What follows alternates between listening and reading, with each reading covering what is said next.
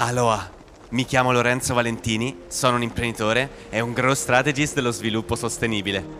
Credo fermamente che l'uomo possa vivere in simbiosi con la natura, rimettendo energia nel sistema stesso. In questo podcast insegnerò strategie di crescita rigenerative e a vivere delle tue passioni.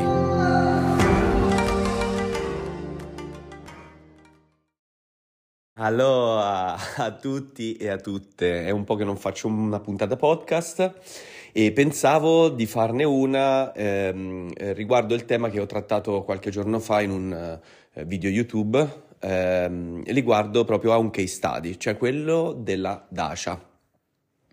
Tutti e tutte quante voi sicuramente conoscete questa casa automobilistica, ehm, sta cambiando radicalmente il mercato eh, della, della diciamo, mo- mobilità e è interessante perché, perché è così interessante farci una puntata, proprio uno perché sta veramente modificando tanto il mercato, ma attraverso cosa? Attraverso il suo posizionamento.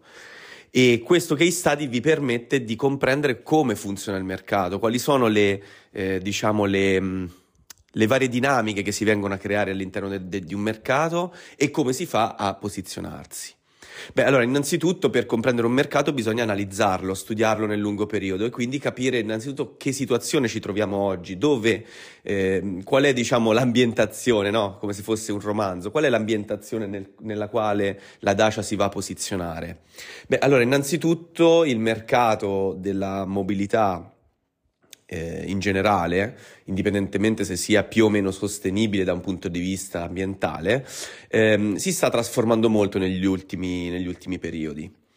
E eh, quello che è possibile notare, perché eh, come facciamo a capire come ragionano le aziende se non abbiamo un testo, un qualcosa con scritto la loro strategia? Beh, osservandole.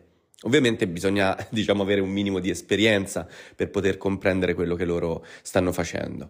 E mh, quello che vi aiuterò proprio a fare è, è, imparare a fare questa cosa. Si chiama in realtà in gergo nostro reverse engineering, cioè noi osserviamo un qualcosa come per esempio un'automobile così com'è già costruita e smontandola ne capiamo la struttura. E qui è esattamente la stessa cosa. Quindi, qual è il mercato eh, della mobilità che ci ritroviamo in questo momento? Allora, prima di tutto, ehm, che cosa possiamo osservare dal, dal, mercato per capire quali sono le strategie? Allora, prima di tutto, non esistono più praticamente macchine 4x4 o eh, diciamo eh, intese come fuoristrada anche, no? Cioè gippettine, eh, fuoristrada. praticamente l'unico fuoristrada ormai rimasto a quasi tutte quante le case automobilistiche è il pick-up. Il pick-up oltretutto lo puoi comprare oggi soltanto autocarro, quindi è soprattutto per, un, per, un, per una persona che lo desidera dal punto di vista lavorativo. Quindi l'unica macchina automobile che possiamo trovare 4x4 è il pick-up. Eh, qualche piccola casa automobilistica propone delle varianti, eh, tra cui per dire la Dacia, c'è la Dacia Duster, però è diesel, eh, che anche quello prima o poi entro il 2035, almeno secondo le direttive europee, dovrà smettere di, di circolare o di essere o più che altro prodotto. E ehm, poi c'è la Suzuki, Suzuki fa Suzuki Vitara e Suzuki ehm, eh, Jimny, ma oltre queste non ne conosco altre, sicuramente ci sono, ma sono veramente pochissime. Questo che cosa ci dice? Ci dice che il mercato della mobilità non vuole più vendere questa tipologia di macchine, quindi a persone che desiderano queste tipologie di macchine. Quindi in poche parole il mercato non è più quello, diciamo, rurale, ma è un mercato soprattutto, cioè hanno concentrato tutte le loro forze nella, nelle città. Questo perché, questa è una domanda che mi ha fatto mio padre ehm, qualche giorno fa e mi ha detto Lorenzo, ma voglio dire, ma non hanno queste case automobilisti, eh, automobilistiche gruppi di analisti che guardano qual è, eh, qual è, la situazione migliore da poter seguire?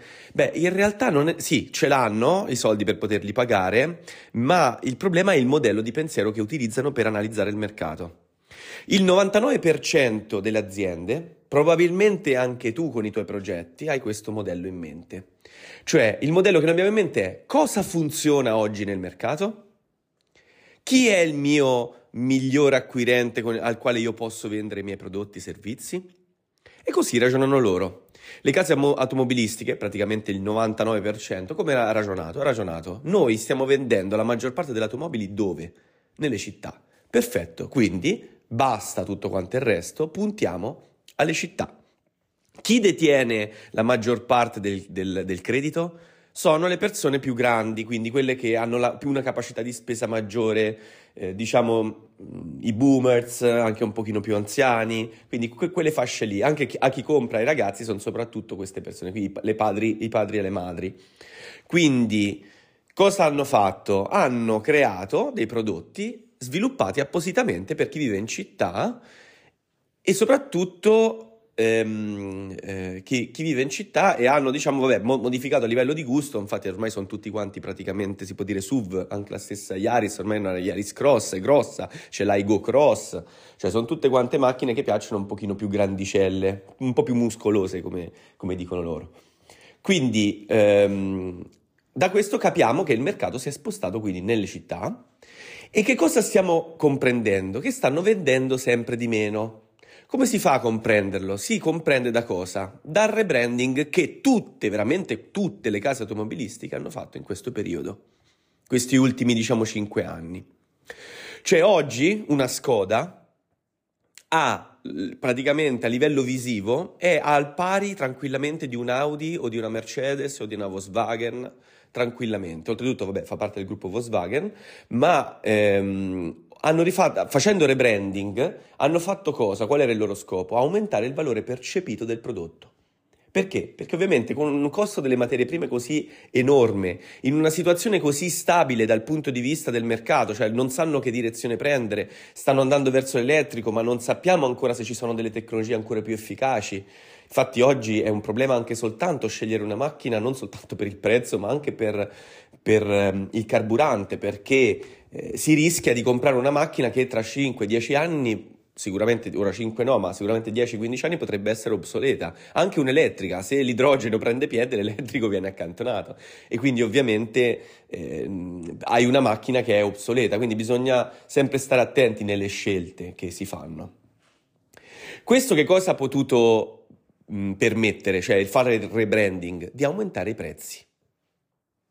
Oggi e lo dico perché io ho comprato poco tempo fa una Dacia Jogger, ehm, è una macchina familiare, ok, soprattutto costruita per le famiglie, giovani famiglie, ah, um, io l'ho pagata circa 21.900 euro mi sembra, una macchina della stessa identica categoria nel mercato con una qualsiasi altra casa automobilistica la paghi almeno 30.000 euro in su, tranquillamente.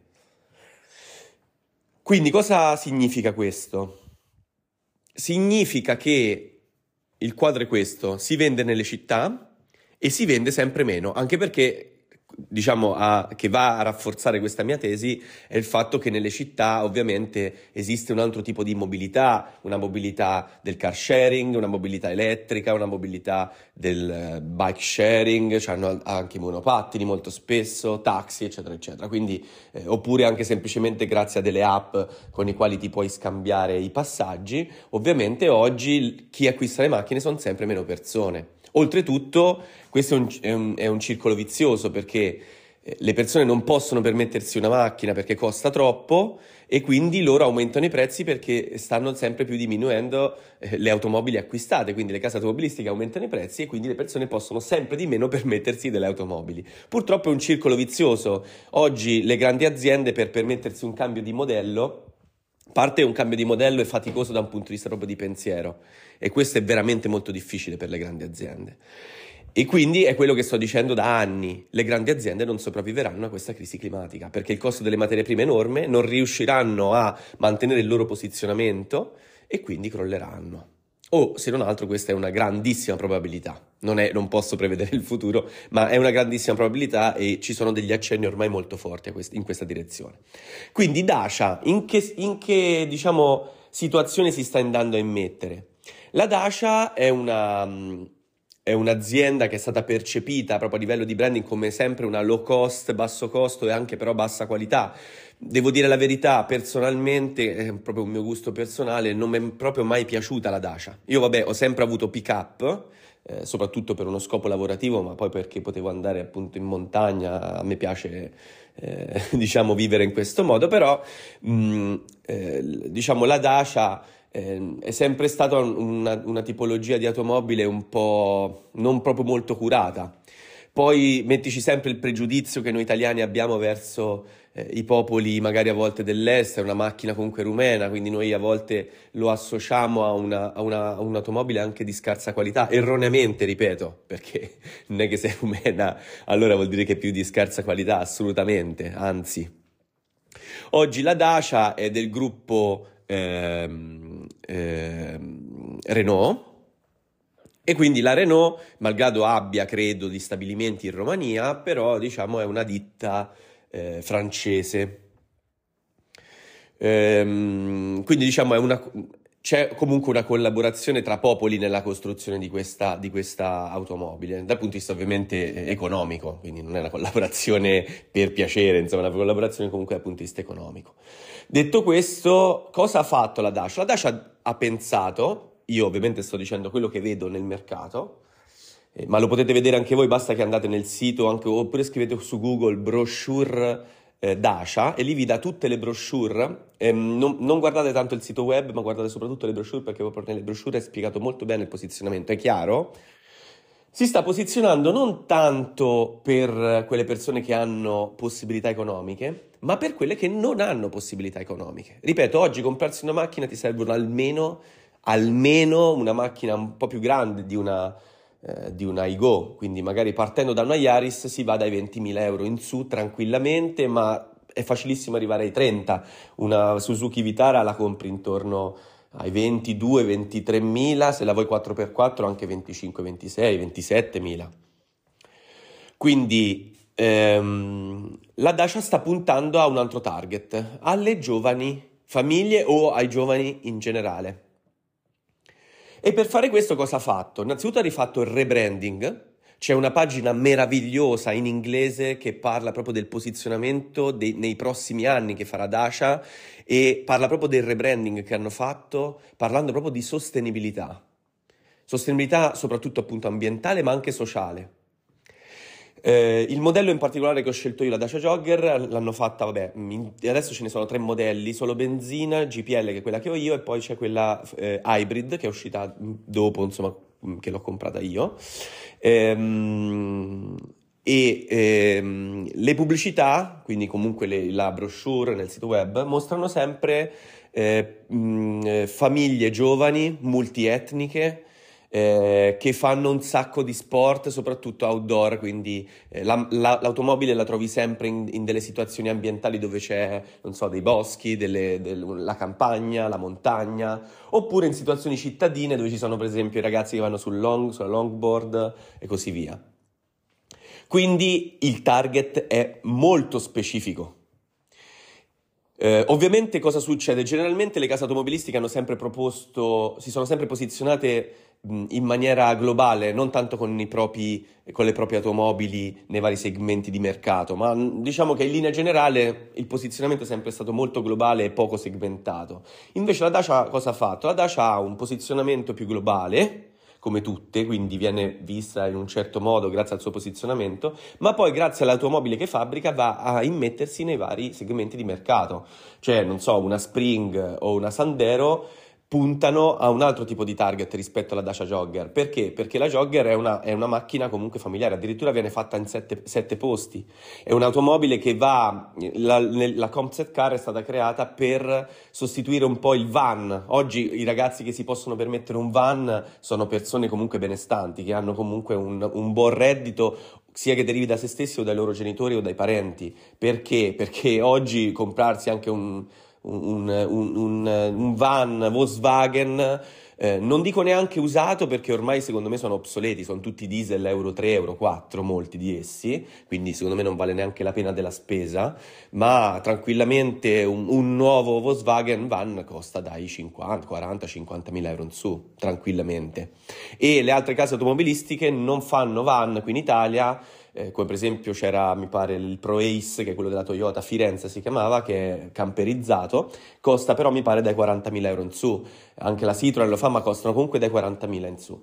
E quindi, insomma, per mettersi la macchina da 40.000 euro per andare a fare due scampagnate l'anno, insomma, mi sembra un po'... O comunque, anche se ci viaggi tutto l'anno, comunque sono 40.000 euro.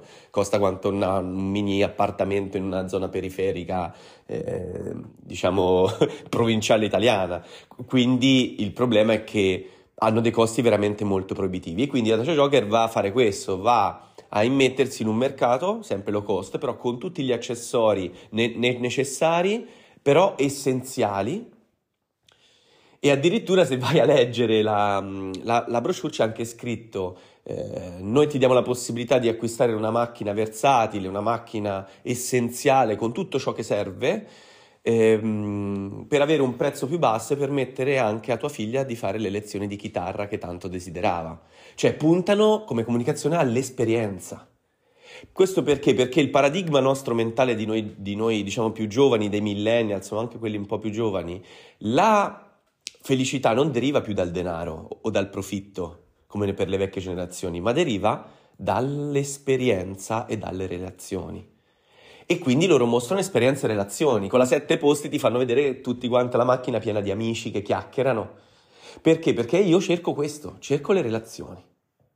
Quindi il, il posizionamento è veramente molto forte. Eh, la stessa cosa fanno con la Duster, sempre off-road, quindi puntano su tut- più o meno diciamo in, per tutta quanta la categoria di automobili puntano a una visione molto off-road, molto eh, uh, scu- più che off-road outdoor, cioè molto molto campagnola, molto montana, cioè situazioni sempre in cui addirittura c'è un accampamento fatto con gli amici che stanno intorno al fuoco dove c'è la Dacia Jogger accanto o la, o la, o la, mm, eh, la cosa, la, mm, la, Duster.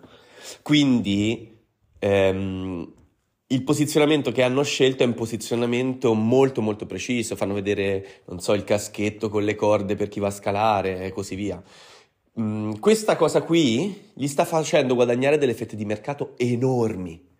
Hanno adottato una delle più grandi strategie che io stesso utilizzo, ovviamente bisogna saperlo fare, non si, possono, non si può fare a livello casalingo, bisogna conoscerla molto bene questa strategia che è la biodiversità. Hanno detto sì, è vero, tutti quanti comprano nel, nelle città, ma quante case automobilistiche stanno puntando a quel target? Tutte. Cioè si sta parlando di oltre 10 case automobilistiche che stanno puntando allo stesso target e quindi le risorse sono sempre minori e quindi i prezzi aumentano.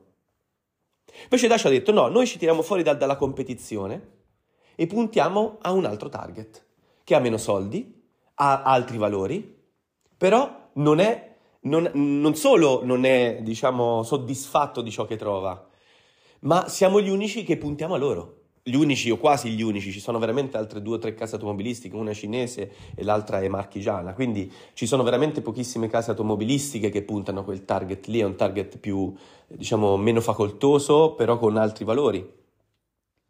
E questo sta facendo guadagnare delle fette di mercato enormi, enormi. Se andate a vedervi i dati, cioè veramente enormi sta crescendo enormemente e nuova, il nuovo rebranding, ripeto, andatevelo a vedere nel sito web della Dacia, se spippolate un pochino lo, lo trovate all'interno del sito, c'è proprio una pagina dedicata concept, al concept, al manifesto di Dacia, è veramente meraviglioso. Cioè, sono parole che avrei potuto scrivere io nel mio sito web, tranquillamente, riguardo alla sostenibilità ambientale, riguardo alla sostenibilità sociale, del, del, del che cosa rappresenta l'automobile.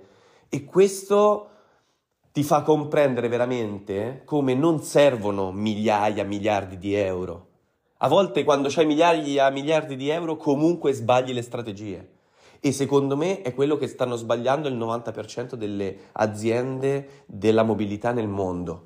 A parte quelle che già puntavano a un target molto più ricco, molto più facoltoso e quindi già sono posizionate. Non ti dico di andare già da, a Lamborghini, ma già Mercedes, BMW, eh, Audi, sono comunque aziende percepite già come di alta qualità, ma tutte quelle che si trovano in una fascia media devono imparare a posizionarsi in maniera diversa. e quelle che secondo me più ne soffrono non è neanche già Toyota, già diciamo rimane un po' fuori perché comunque eh, ha puntato sul, sulla mobilità più sostenibile ed è quella che è leader oggi insieme a Tesla che però appartiene a un altro segmento di mercato. Oggi il RAV4 è la macchina più venduta al mondo e, e grazie al suo full hybrid è veramente posizionata verso una mobilità diversa. Ma Volkswagen, eh, appunto tutti quanti i vari gruppi che si trovano nel mezzo, diciamo, che hanno un, a volte come Volkswagen un alto valore percepito, ma poi di quello che ciò danno, secondo me è molto minore, basti pensare al Dieselgate. Cioè, cavolo, quello secondo me è stato uno scandalo che le persone hanno continuato a comprare automobili da loro, soltanto per questo motivo qui. Cioè, cioè hanno preso in giro le persone, le hanno truffate. Quindi, mh, mm, come vedete, la mobilità è un mercato, come tutti quanti i mercati, la prima cosa da fare qual è? Quella di osservarlo, osservarlo nel lungo periodo, capire gli eventi che avvengono per de- dettarne un comportamento e degli obiettivi. Una volta definito l'obiettivo, si definisce qual è il nostro posizionamento, a chi vogliamo puntare e qui serve una metodologia, un metodo di pensiero. Il metodo di, di, di pensiero in questo caso è puntare a un target che non è soddisfatto, a cui non punta nessuno e riposizionarsi. E questa è una delle più grandi strategie utilizzate dall'universo, si chiama biodiversità.